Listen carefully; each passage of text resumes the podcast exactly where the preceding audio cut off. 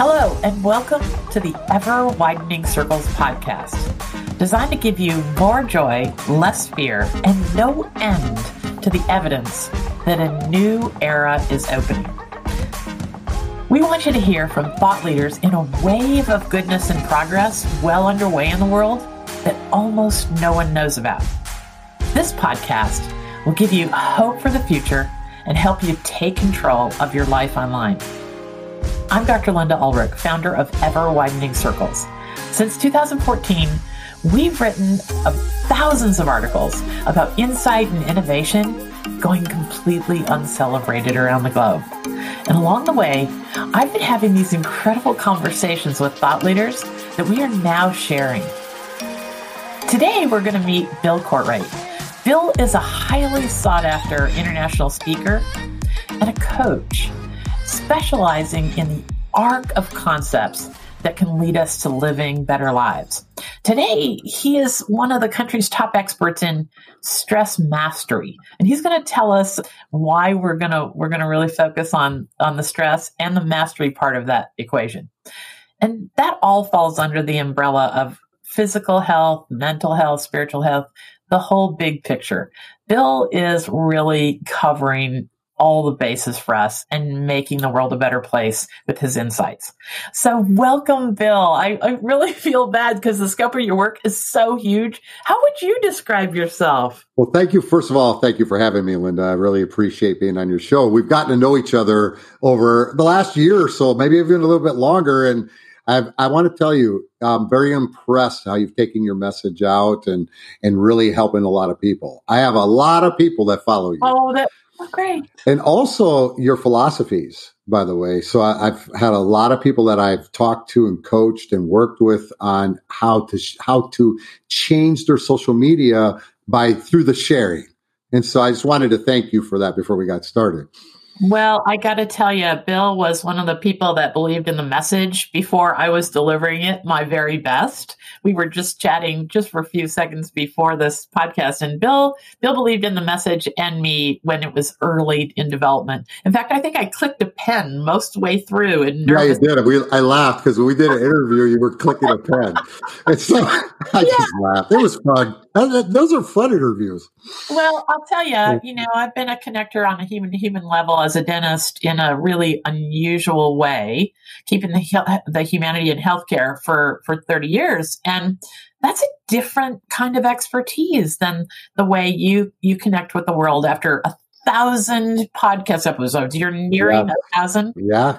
Yeah, think, Bill has yeah. an amazing podcast that I've been on twice, and I'm telling you, uh, you are an early adopter, if not a, a, a charter member of the conspiracy of goodness that I'm talking about. So thank you very much. Yeah. So, so, okay. So Bill, one of the things that you and I always talk a lot about, we could just run off on, is this understanding ourselves, our physiology, our mm-hmm. our history as hum, as as a as an animal, as a species, where we started, where we're going, all that stuff.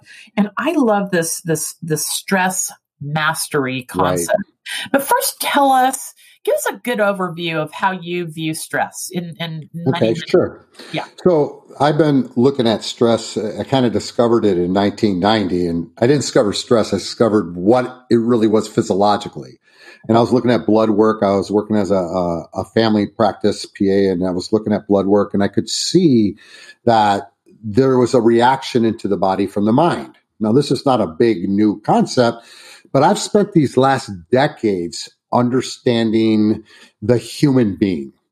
And so if we look at us as human beings, Linda, we understand more about how our phone works, our computer works. We know how to update our operating system. We know all these things, the technology, but so few people understand the human being.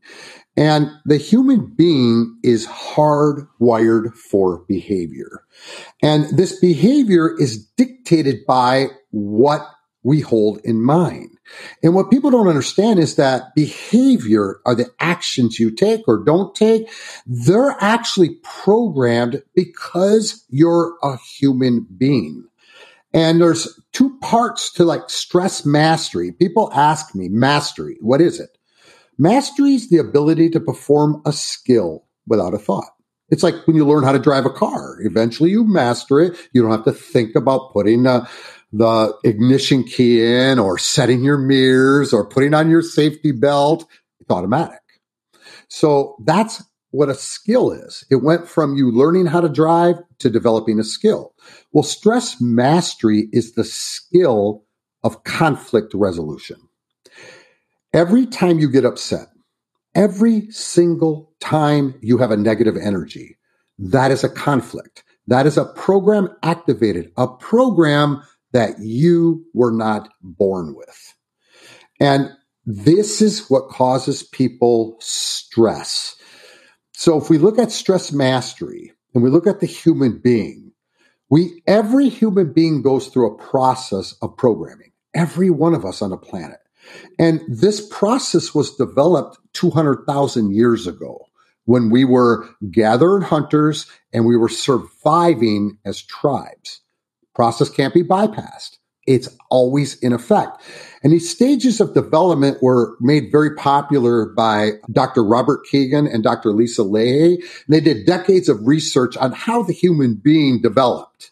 And these stages, stage one is called the impulsive mind, and it is a stage of recording your environment. And well, here's what people don't understand, Linda. Aristotle said it best. Give me a child until they're seven years, and I will show you the man. And this is our human, every human being goes through what's called this theta programming. And I'll tell you, one of the best teachers on this is the father of epigenetics, Bruce Lipton. You want to understand this very well. He's a good teacher on this. He's a biologist that really understands the programming. But why is this important? So after age seven, what do you get? Well, you've recorded your environment. You have an identity, your ego. You also have a guilt program guilt was a very important energy for our ancestors because it's a it helped us self-regulate our relationships within a tribe.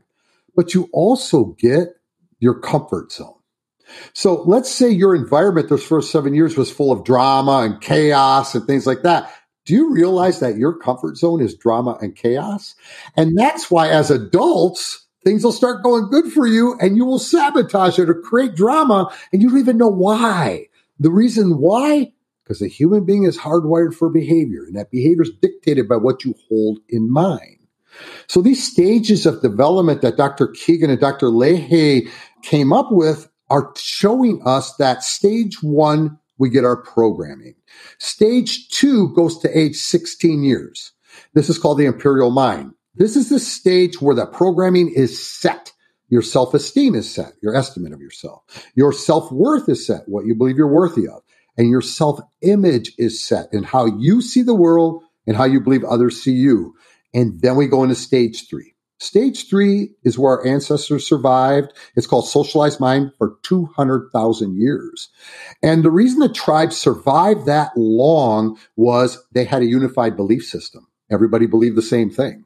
And that kept the tribe working as a unit. The individual was part of the unit. And it wasn't until 10,000 years ago when we went from being gathered hunters and we became farmers in the agriculture age that clans, tribes started to come together. And when it came together for the first time, the human being became stressed out. The human being was not stressed out for 200,000 years. Yes, they had stress as we do today, but they weren't stressed out. And that was where the big change came 10,000 years ago. And it's still the same thing that we're feeling today. Okay. So, so the 10,000 year mark is the advent of agriculture yes. when our tribes, yes. our tribes went from 17 to 120 people yeah. to hundreds of thousands that we very often we couldn't possibly know all of them so this, and then we all developed different values because we weren't forced to have a unified belief system. Right. Tell, talk to us a little bit about that, and maybe yes. with the lead bill about how it relates to how social media is making us feel yes. right now. So what happened? excuse me. What happened is tribes came together. And so now you have unified belief systems of tribes, but now you have different tribes. And for the first time, they go against the perception. So that's stage three. All of you have gone through it. Creates a perception of how you see the world. You see the world through your belief systems. And this creates an expectation of how the world should be. When that expectation is not met, you go into, re- you go into frustration, you go into resentment, and eventually you fall into guilt, regret. And here's the thing.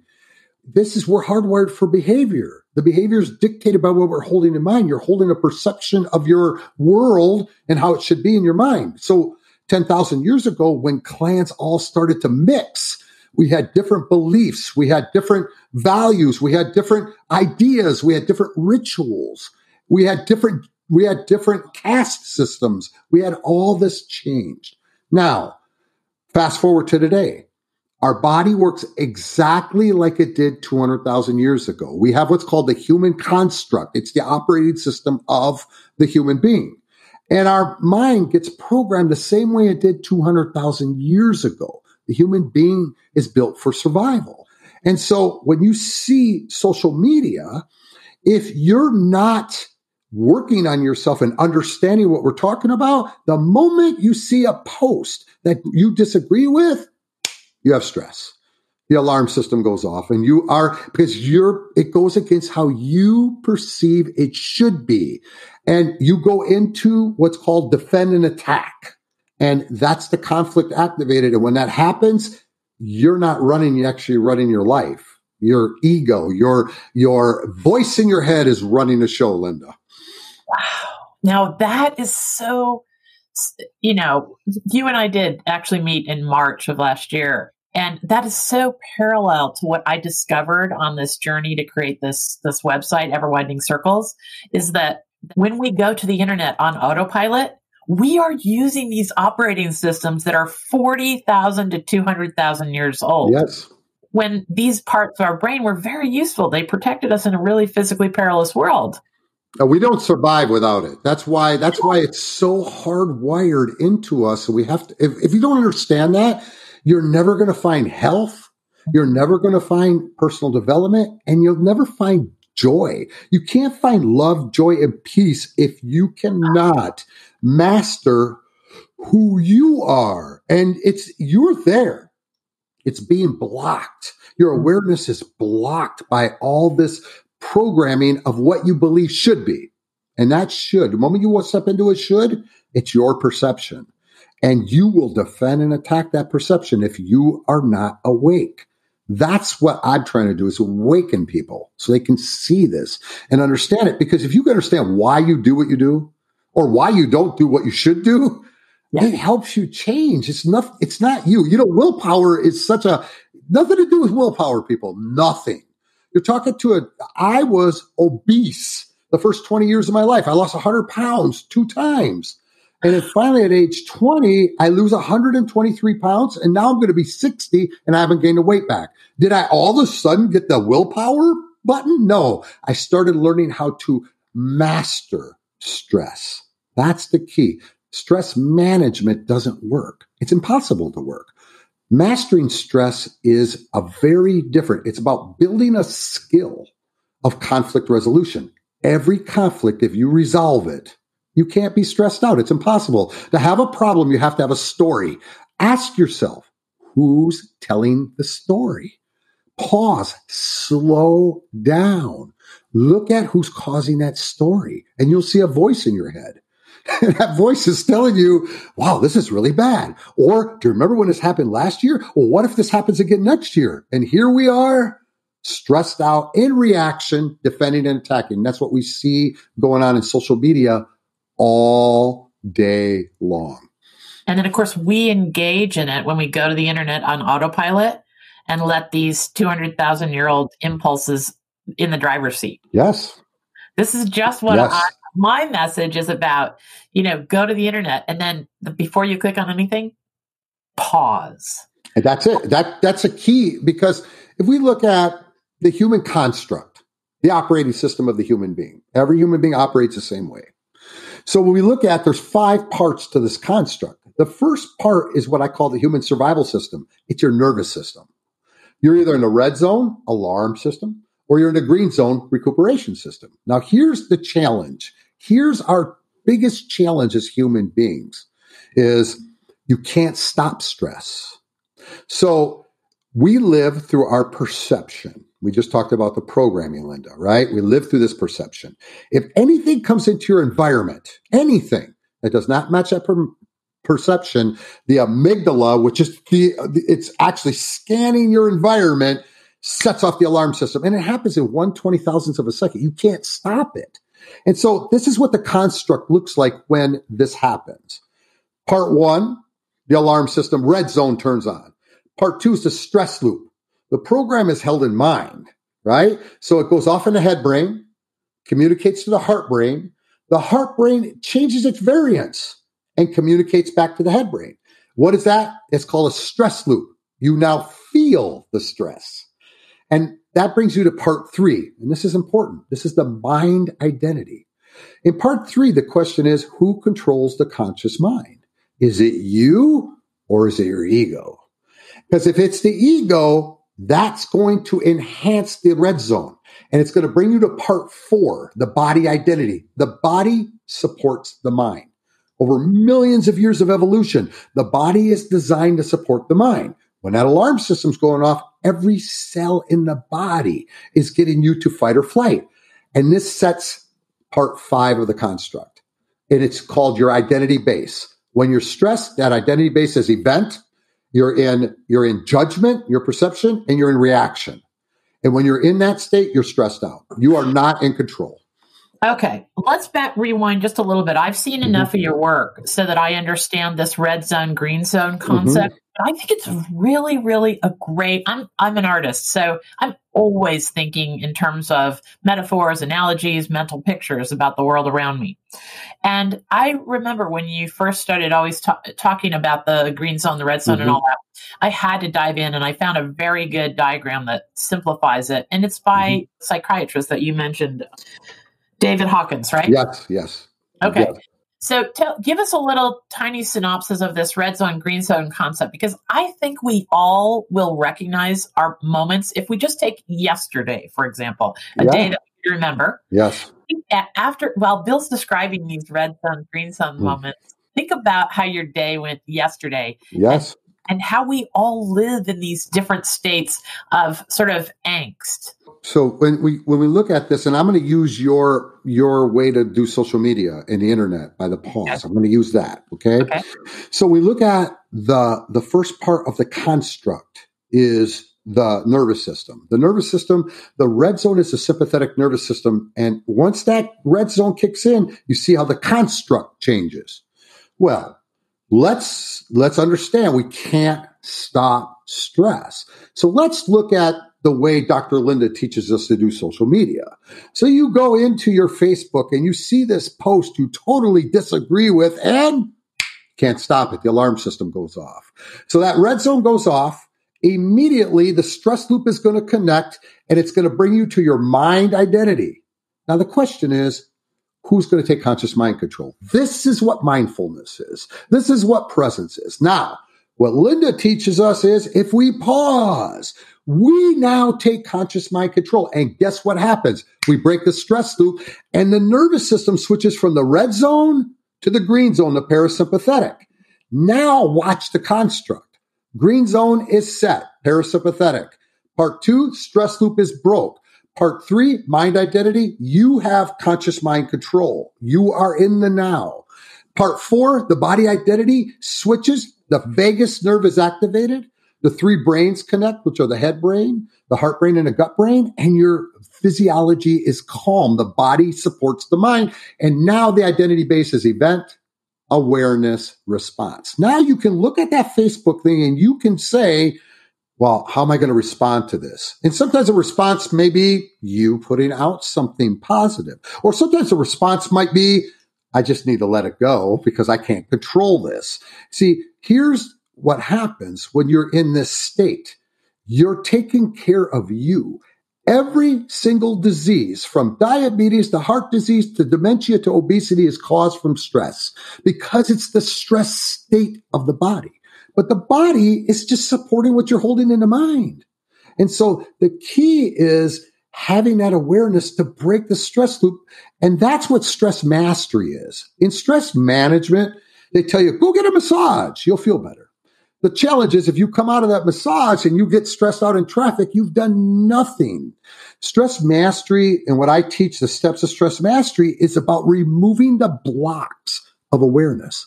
See, you weren't born with stress. So you weren't born with negative programs. You were programmed. Guess what? We have the power to change that. We can release the programs that block awareness and create new skills, skills of diet, exercise, the way you set the day, skills of pausing when you do social media. These are habits and skills that support the focus, the growth focus. So we talk, Linda, on the red zone, green zone.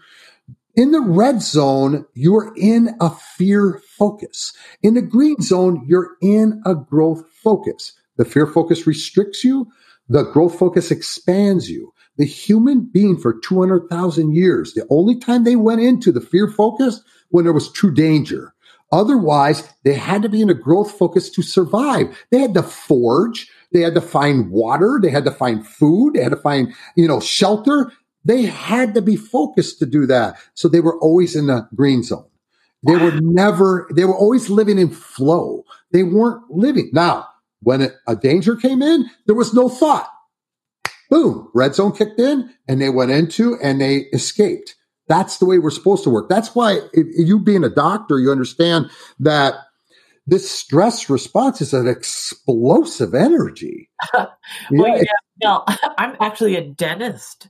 So, well, you still had to go through medical school. They still still teaching you about right. They're still teaching you about you know. coming in and, and, and in the first few minutes Every patient is in the red zone. Oh my I, God! Nobody's afraid of one profession more than the dentist ever. Yeah. Ever, so, yes. You know, you've helped me frame my life, my professional life's work, in a really important way by by introducing me these concepts. Is that you know almost every patient that ever came to see me was in their red zone, Every and single one. God, There's not a single one that wasn't. Not one that wasn't in the red zone that saw you. And I never realized until I met you and learned about these concepts that my first job in the first minute was to help them get to the green zone, to trust and to to yeah. feel. Remember when we first met? You were telling me how it was. I don't know even know if it was an interview or we are just talking. You were telling me how you were different dentists because you would take your time with the people yeah. and you would sit and talk to them and get to know them and create a relationship. Well, that is why you're successful because there isn't a single person who walks in your office who's in the green zone. Not one. It's just again the human being's hardwired for behavior. They're going into a place where there's possible pain or possible, li- and nobody is. So the only way that you can get them in a green zone is you got to break the stress loop. Yes. You do that by changing their focus from yes. fear to expansion. And you did that naturally. The first yes. time I talked to you, I saw that you did that.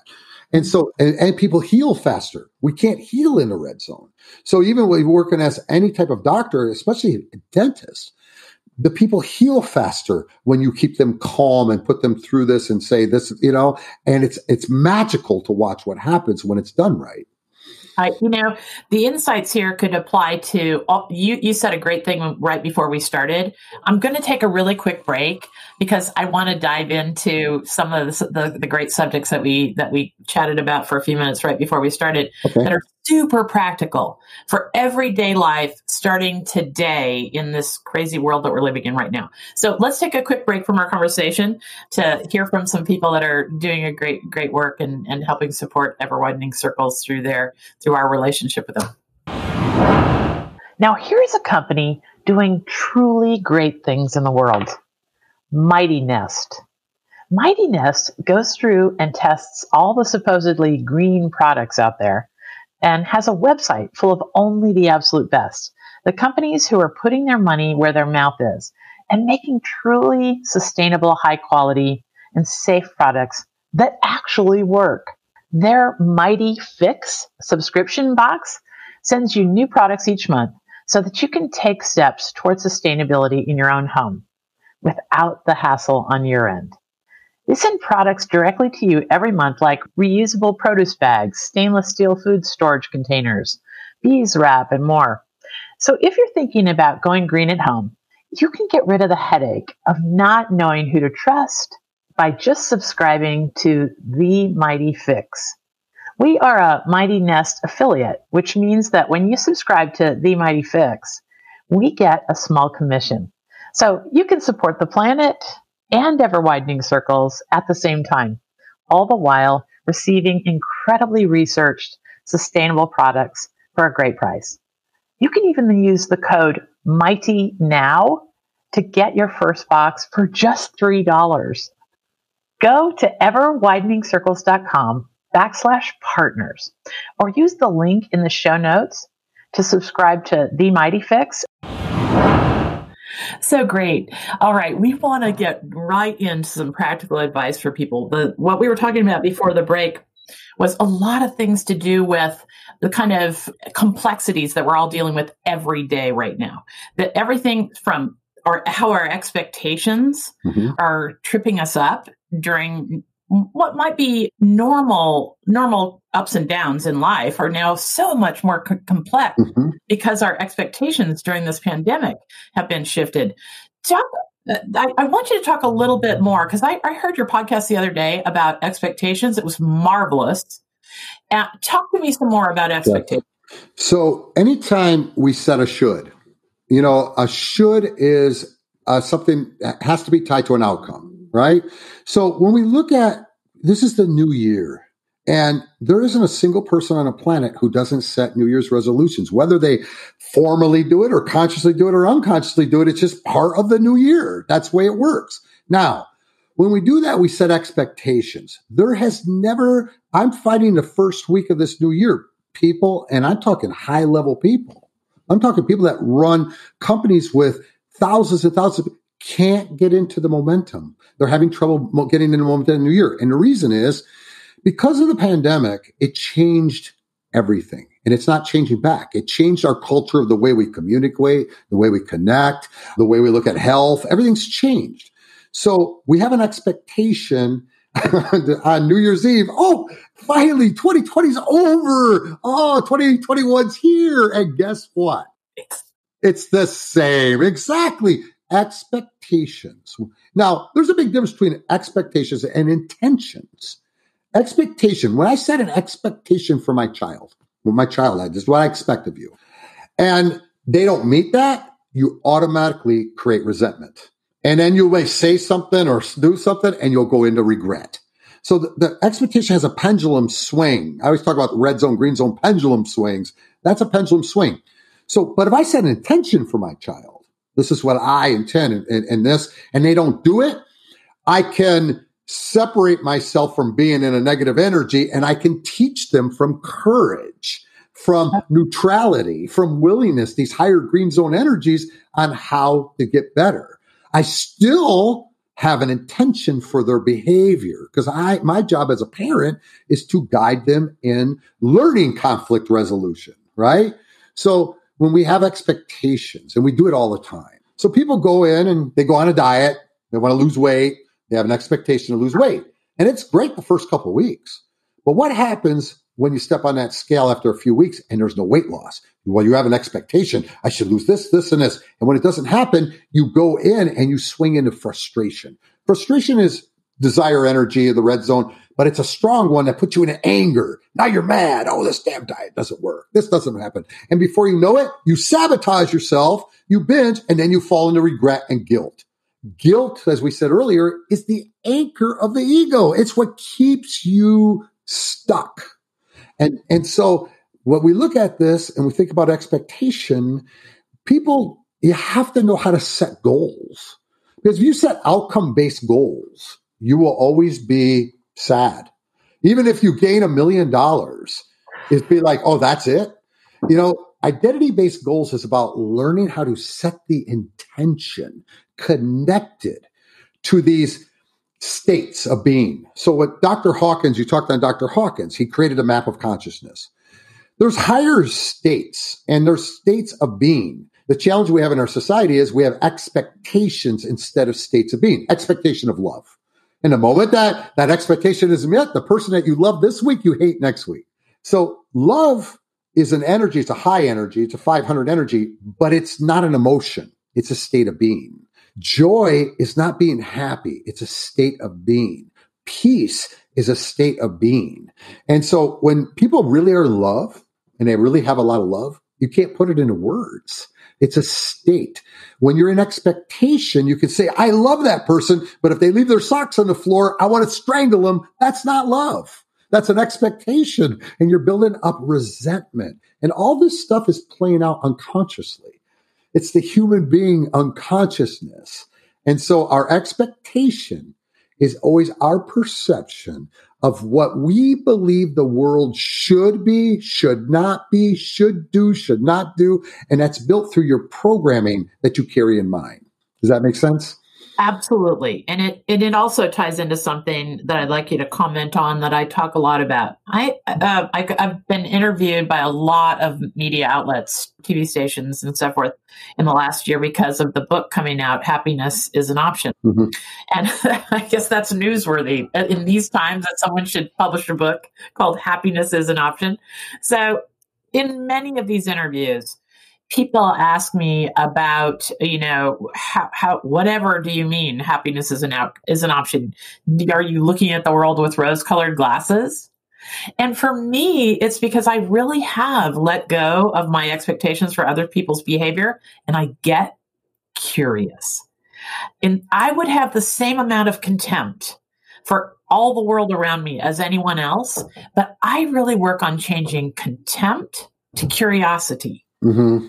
I think that's what you're driving at. Yeah, I think you're absolutely right. You know, it's like I, my wife calls me the why guy. I got to know why everything happens. I want to know why this works, why this happens, and and when we look at that, when you have contempt, you're in judgment. Remember, you're in event, judgment, reaction, and that means that you're going to react and you're going to defend your perception and you're going to attack the people that are against it. Right? That's the ego, people. That's not you. Look, you want to see a perfect guru? Look at a child under age seven, the perfect gurus. If I have a four year old, they're going to get mad and they're going to get mad. And then they're going to, five minutes later, they're going to be fine. It's done. That's right. So here's what, when we talk about happiness, right? See, when you look at study Stoicism, I'm a big study of Seneca was a big teacher me in my 20s and Stoicism. They teach three aspects of Stoicism. One is control your perceptions. What does that mean? Well, that's seeing the ego. That's seeing the voice in your head telling you that you should attack this person because they're different. They don't agree. And then they say, number two is direct your actions properly. What does that mean? Well, are you going to react to it and fight with them or are you going to respond to them? And there's a difference. And then finally, number three in Stoicism is willingly accept what's outside your control. You, you can't control people. When you're in control, you're in defensive attack. And so when we look at that ego, when the ego is developed, there's four wants that it's developed on. The want of the want of approval, and this creates competition. You feel there's not enough. The want to belong, it creates separation. You think that it's them against us. We've seen that in our country right now. And it doesn't bring nothing but chaos. There's the want of security. That's fear. You see, it's all right to, you know, create a retirement thing, but when you're fearful about it, you always want security. And this is a big one because people don't want change. This is the one that's really activated people over the last year because things change and you can't control it. And then there's the want of control. In the want of control, you know it's activated because you will defend and attack. When you feel you have to defend yourself, you are in the want of control. You don't have conscious mind control. And so what Linda teach, what you teach is slow down. So when the ego has conscious mind control, it's very fast. It's very quick. Cool. When you slow down, you automatically change the nervous system from the red zone to the green zone. You automatically take conscious mind control. You automatically set your body in calm and you're in awareness. It's always awareness. And like Stoic said, control your perception doesn't mean that you're not going to get mad. This is what I want people to understand. You can be sad and still be peaceful, right? In fact, if you can't learn to be mad, well, then it turns into a story. What is activated? This is this is stress mastery. The techniques is what's activated so you can release it. the challenge of personal development and all of you that are getting into it and personal growth, self help is to get rid of the program that causes the negative behavior. It has to be activated. That's why you have to have awareness. You can't get rid of a program be laying on a couch for 10 years and, unless it's activated. It just can't happen. And when you're talking about awareness, you're talking about self awareness. Yes, in- it's being in, in that present moment and seeing, right? Because uh-huh. we can't stop the, the operating system. So the ego is going to go off. You can't have a problem unless you have a story about a problem. You can have a situation and it's really, yes, you can't stop stress. So the things that we see happening, we can't stop it, but we sure can master it. And that means that's just the way we respond. Response is the is your controlling your behavior. And, and so you want to build skills. Now, the great thing about the human being is once we understand this and we reset the operating system by releasing programs that cause negative behavior and instilling new ones that cause positive behavior. For me, one of the things you taught, Linda, I do automatically now. And that was the skill of how I do my social media. If anybody who follows me knows I like everything that's positive, I like and I and I share and I share and I share. Well, that was something that now it's a, now it's a skill, which means it's a habit because I've been doing it so consistently.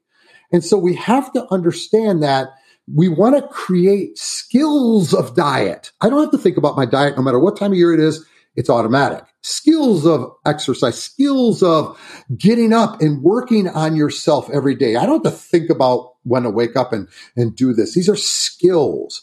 And you if you can understand this operating system, it takes, it takes work to create habits and skills. And most people quit way too early. Yeah.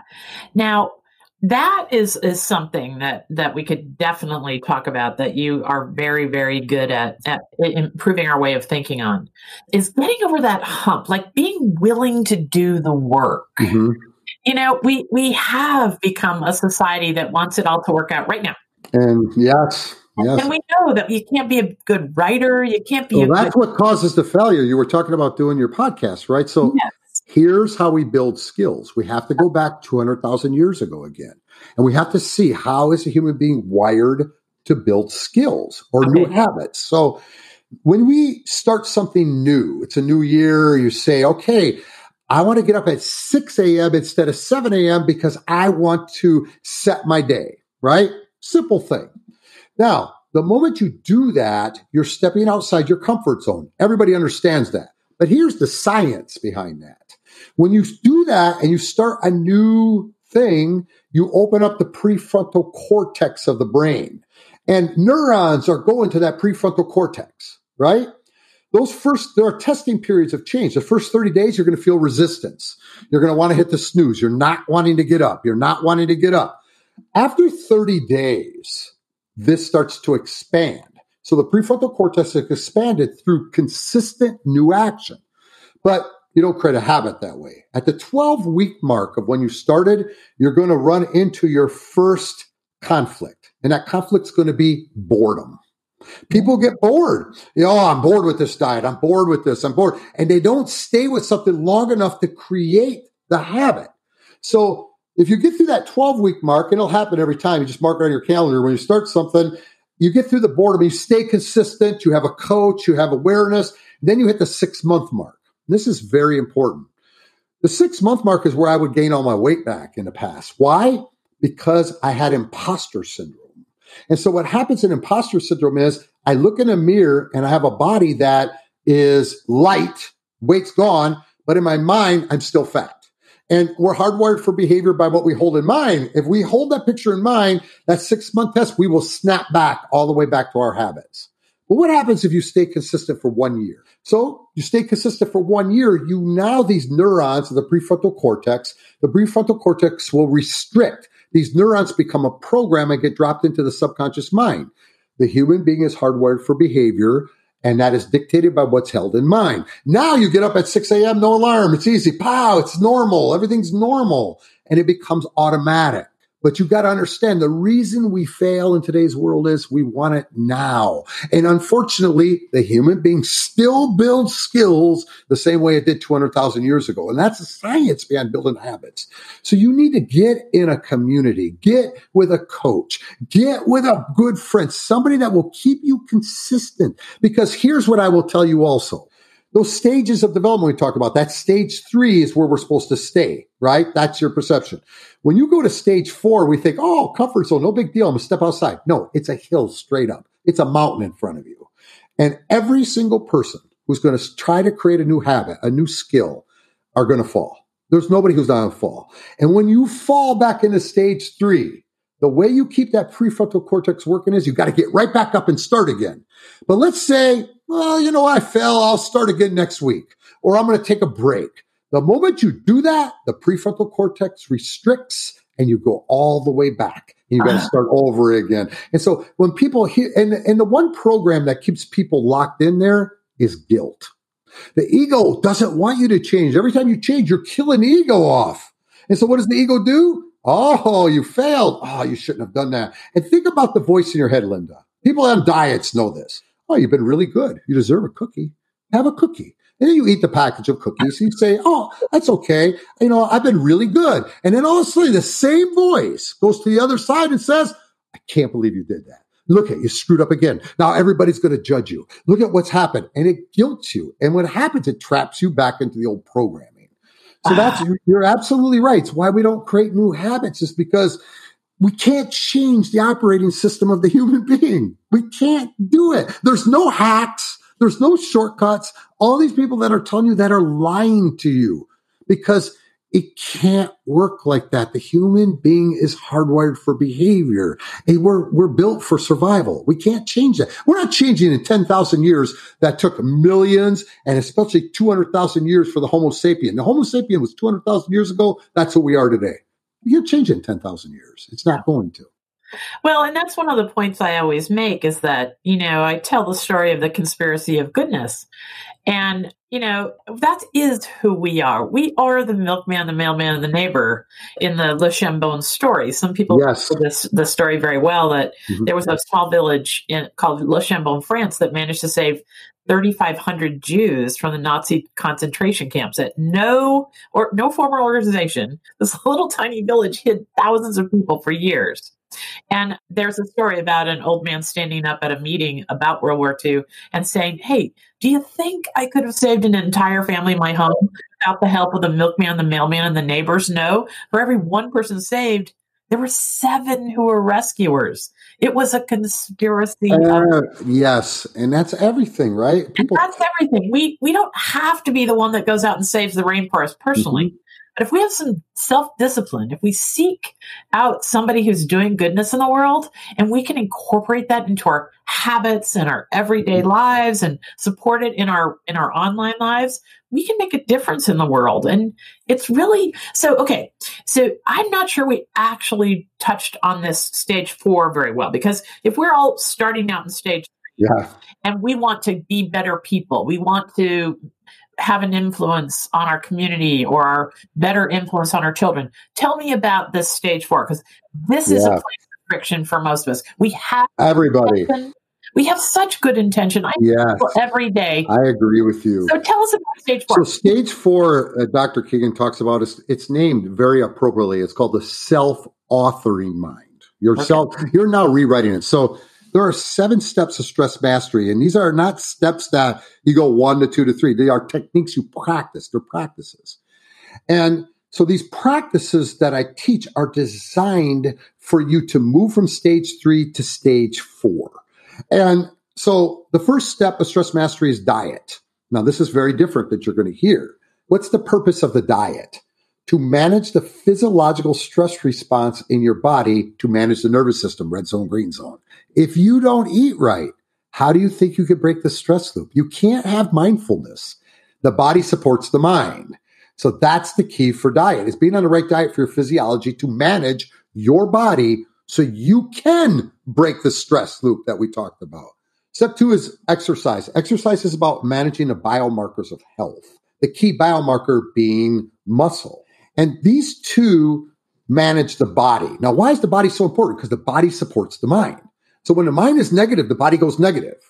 And so the body will stay negative as long as the mind is negative. And so we have to take care of the body on that aspect. It's not about weight loss. It's not about, it's about your body.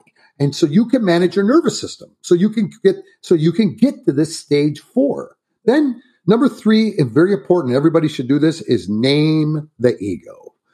You don't know you have a voice in your head till you stop and see it. Pause, slow down. I named the ego years, decades ago, in fact. His name is Barry. So when Barry's acting up and taking over conscious mind control, how am I supposed to break that, that third part of the construct if I can't see it? So I've created a name for it. Know, when Barry's taken off, if I see it, I break the stress loop and I change the nervous system from red zone to green zone. So that's number three. Now, number four, we teach what's called the let go technique. And this actually removes the blocks of awareness. In other words, it's releasing the programs that make you negative. You weren't born with the negative. You understand? Nobody was born with. So you're releasing them. This technique allows you to release them. Number five is the green focus power hour. This is how I have my early students start each day. And it's a series of six exercises that build skills that keep you in the growth focus. They support your growth focus. Skills of reading, skills of affirmation, skills of journaling, skills of visualization, skills of meditation, and exercises built in there also. These are skills. We talked about habits that you will build, and these are habits that keep you in the green zone. And then step six is meditation. Now, meditation is the answer to every single problem on the planet because meditation is really an exercise to build the concentration muscle, to build awareness. We meditate, not that anything you do while you're meditating is going to change. What changes is when you're in your social media and you have built the awareness muscle that you can see the ego. That's what meditation does. It builds the concentration muscle. And it leads us all to step seven of stress mastery. It's called find the now. That's where you take that pause before you go into your social media and find the now. Stress mastery is the skill of conflict resolution. If every time you get activated and, and, and there's a stage five, and stage five is stress mastery when it's automatic.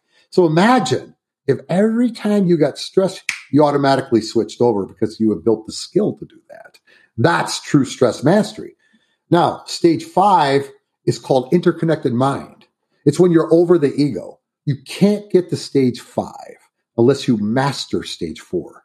Stage four has five life categories that must be mastered. And this masters what's called the cage mind. The cage mind is what holds your subconscious and conscious mind. These categories, career, finance, health, relationship, and personal and spiritual development all have to be stage four. So a lot of people I work with are very successful people, yet they're unhappy. And it's usually one category that makes them unhappy relationship. The relationship was programmed the first seven years of their life, how they perception of what relationships are. And that's the program because if you don't master that, that particular life category, you can have a great time at work. And the moment you go home, you're back at stage three. You can't get to stage five without mastering stage four. You can't jump from stage three and pray yourself into stage five. The human being's hardwired for behavior. You got to go through the processes to change that behavior. So now when you're talking about processes, you know, this is what I love about your concept is that you've, uh, you know, I'm familiar enough with your work to know a lot of the terminology that you laid down it are paths in different mm-hmm. directions of insight and they're long paths and they're they're compounding they're sort of they have a compound interest thing going on so I, i'm hoping that what people take away from this this conversation is that bill has so many paths to self insight and to living with more joy and less fear that if any of this sort of struck a chord he has so many places where you can connect with more of, on that one thing that seemed to give you an aha moment. So, Bill, give us the 10,000 foot look on all the ways that your insights are being shared with people. You've got the podcast that goes right. So we have the podcast. It's called the Stress Mastery Podcast, and it's kind of interesting because we were talking last year. I was supposed to launch all the programs, and my launch plan got knocked out from the pandemic. So it made me slow down a little bit and had to rewrite my book. So this year we're setting the base and we're our, we got new wellness programs coming out. I just I just finished three years of working with our my medical director, my partner down in Boca. We got new supplement lines coming out. We got all that. The big launch will be next year. So this year we're starting to bring out. So where can you find us? Well, the Stress Mastery Podcast is a free podcast. It's always going to be there. And like you said, it's going to by the time this comes out, it'll be over a thousand episodes. Wow. And so it's it's a lot. Anybody who's done a podcast, a lot of episodes and it's got so much in there, in there for you. Now, well, it's the five days a week thing because I think that's yes. really okay. even if you only have Wednesdays or you only have one narrow yes. path. Yes, sure. So what I did with the podcast, we broke it up into five days.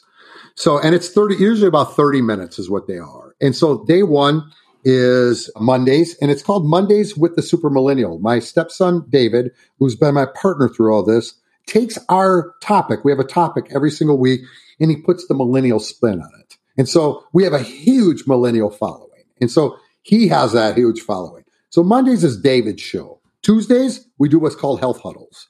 You know, we're talking on health, we're talking on body, diet, exercise, whatever we're talking about. On Wednesdays, it's meeting of the minds where we go into personal development. A lot of things that we've talked about today. Now, Connection Thursday is called my deep day. And I go more into the spiritual aspects of everything that we teach.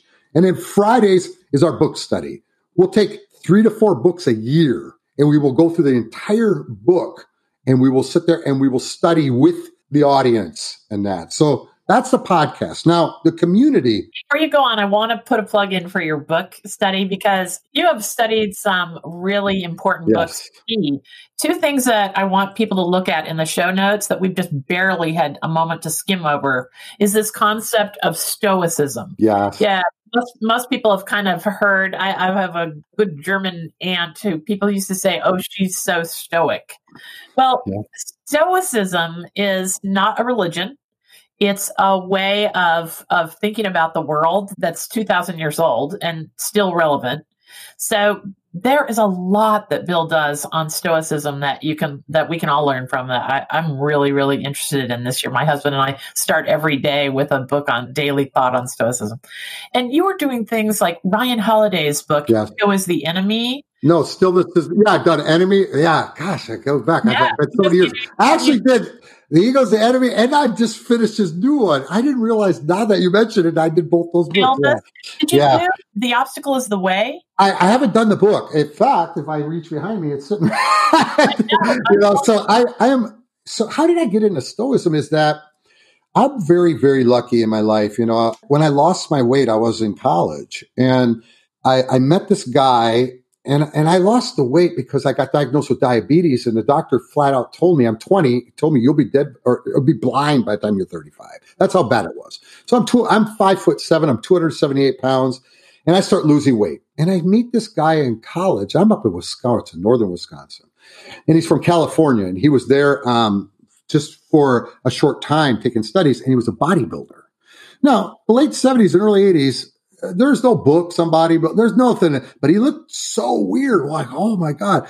And I followed this guy around for months. I, I, I, I absolutely stalked him because I wanted him to teach me. And he wouldn't. He wouldn't talk. He always very stoic, never really talked much and that. Finally, I bothered him so much, he took me in. And then he tried to kill me. But when I came back, he was so surprised that he took me and he mentored me. So before we worked out, now remember, I'm a 20 year old kid, Linda before we work out, we always had to pause and we studied Seneca, who, ah. who all this stuff. I, eh, and, I, and so I had to do what he told me or I was kicked out. And there were no gyms, by the way. We trained in this guy's basement. There was no gyms in those days like that, right? And so we started always with meditation and studying Seneca. Now, I thought it was a bunch of crap. I'll be honest with you, because all I wanted to do is learn to work out. I'm a kid. And I was so excited. So, but it really would be years later that all of it started coming together for me. And so I'm, I, like I said, I like Stoicism and in my coaching, I build it into my coaching because it's all about rational thinking. It's all about everything I just talked about. It's about really mastering the human being. It's really mastering the operating system of the human being. Like I said, it's about controlling your perception. It's about directing your actions properly. It's about willing to accept what's outside our control. It's everything to let go. And so, yeah, I love Stoicism a lot. so, you know, and Bill's an author him, in his own right of some amazing books. Mm-hmm. You know, if you had to say now, see, I'm, always uh, trying to get people started on a path. You know, mm-hmm. so if people want to start learning more about your work, what what book of yours do you think you, would you like them to start with? Would you recommend? Probably the the ten minute life plan teaches you about the green zone and things like that. Yeah. But I think you know because even that information, my original book sold 160,000 copies. It came out in 2009 called The Stress Response Diet. Is you can't buy it anymore. I took it off the shelves. Mm-hmm. The reason I took it out, I learned my lesson was because it's wrong. At that time, it was right for me. But as I started, I, we had these medical clinics and we did this whole program with 4,000 patients and I learned so much more. And then what I was teaching in that book was not relevant to what I, so I've learned. Yeah. And I'm going to tell you, we have a community called the Stress Mastery Community. You go to stressmasterycommunity.com. You, it's a paid community, but it's only $24 a month, just so you know. But you could come in for 30 days for free. You come in and in there, I got all the courses. I've got everything in there for where you can find out your body type, what's the right diet. I got books in there on all this stuff. We got courses and it works exactly like social media. So you have posts, you have coaches working in there, you have modules in there. It works. We have positive things going up. We have people airing things out. You have, I think, seven countries, different countries in there, but you have a wide range of age groups. And it's something I haven't marketed yet. I have not marketed this because it's something that's going to support the new programs that I'm putting out, but it's just grown so well and it works on your phone and your devices and everything else. You come in there. If you don't like it after 30 days, leave. It's okay. I may, so you can come in. You could take whatever you need out of there. I, it teaches them about the energies that Dr. Hawkins taught. It teaches them everything that we talk about. So basically what I get for coaching one on one, because I don't hold a lot, I get anywhere from 3,500 to 5,000 a month for coaching this is everything I coach in here. Now, and you do have people that can keep you accountable, people that will work with you and everything else too. Well, you know, this the, we are looking for people. We were looking for the helpers right now. Mm-hmm. I, I I am teaching people that that's the way to recognize what to click on in social media. Mr. Rogers, right? Look for the helpers. Yeah, love it. Helpers, mother yeah. used to always say. Yeah. And so, you know, that's why I wanted to chat with you on this podcast because there are people in this world that are definitely the helpers. And some things that I do or you do or all the other wonderful folks that i am interviewing on this podcast do are going to resonate at certain for certain people at certain times in their mm-hmm. life. Yes. But what I like about your work is that there's so many places to plug in that peace of mind is possible. Oh, yes. You know, we were born to have peace of mind. I, I, just, we weren't born to struggle and suffer, people. We weren't. If you watch a child, they could be upset and they could be sad, but that won't, they won't hold that. And the reason they don't hold it is they don't have an ego. So they don't have, they have conscious mind control. They don't have control because they're getting programmed, but we're not supposed to struggle and suffer. That's not what the human being was supposed to do.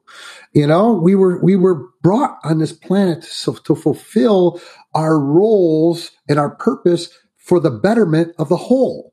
And that's society now. We're not in tribes anymore, but we're in one big human being tribe. And that's what we're here for. And you know, that brings us to the last question I always ask people. You know, in this tribe that that I I think that you're leading this this group, I think that you're a charter member in the conspiracy of goodness because you've been working so hard for so long with so much rigorous intention to help people see a better world and live a better life tell me so the the byline of our everwideningcircles.com website is it is still an amazing world Mm-hmm. What proves to you, Bill, that it's still an amazing world? When I when I work with people and, and even people in the community, when I see them shift when I see them create this awareness and they see, oh my God, I could change this. I don't have to suffer. So I, and, and that's another whole show. I grew up in a very abusive childhood, very physical and emotional abuse. And I didn't talk about that for decades. And then about five, six years ago, I started talking about it. And all of a sudden people came out of the woodwork is how do you let that go? And when I see people let this go and they finally can wake up and be in peace, that is the most amazing thing to me. I call it shifting. The coach is called shift coaching. They shift their consciousness and they realize that, wow, I don't have to suffer. I don't have to struggle. I can live my life and have joy and peace. And it doesn't matter what happens in your outside circumstances. You control everything within. And when they get that awareness, Linda, it, I can't tell you how much I love to see that shift in people. Yeah. And that does prove it's still an amazing world that mm-hmm. we can change. Everybody can. There's not a single person listening yeah. to this who doesn't have willpower. Not a single person listening this who can't change.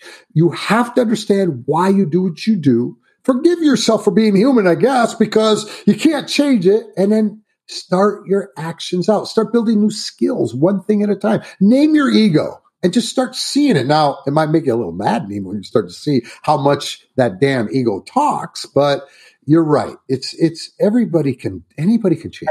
If I could do it, anybody can. That's why I tell people, come on, man. Really?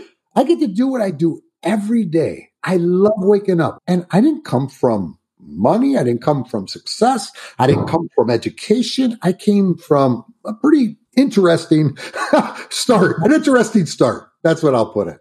As we almost all do. This is the mm-hmm. thing that I think the last year has definitely brought a unifying notion to us all that we're all ordinary people. Past our expertise, yep. we're all ordinary people. We put on our pants the same way. The virus, yep. there's nobody who gets to escape this by some level of privilege or anything right. else. So thank you so no, much. Thank you so much again for having me. I, I just I, we could talk for hours, as you could see.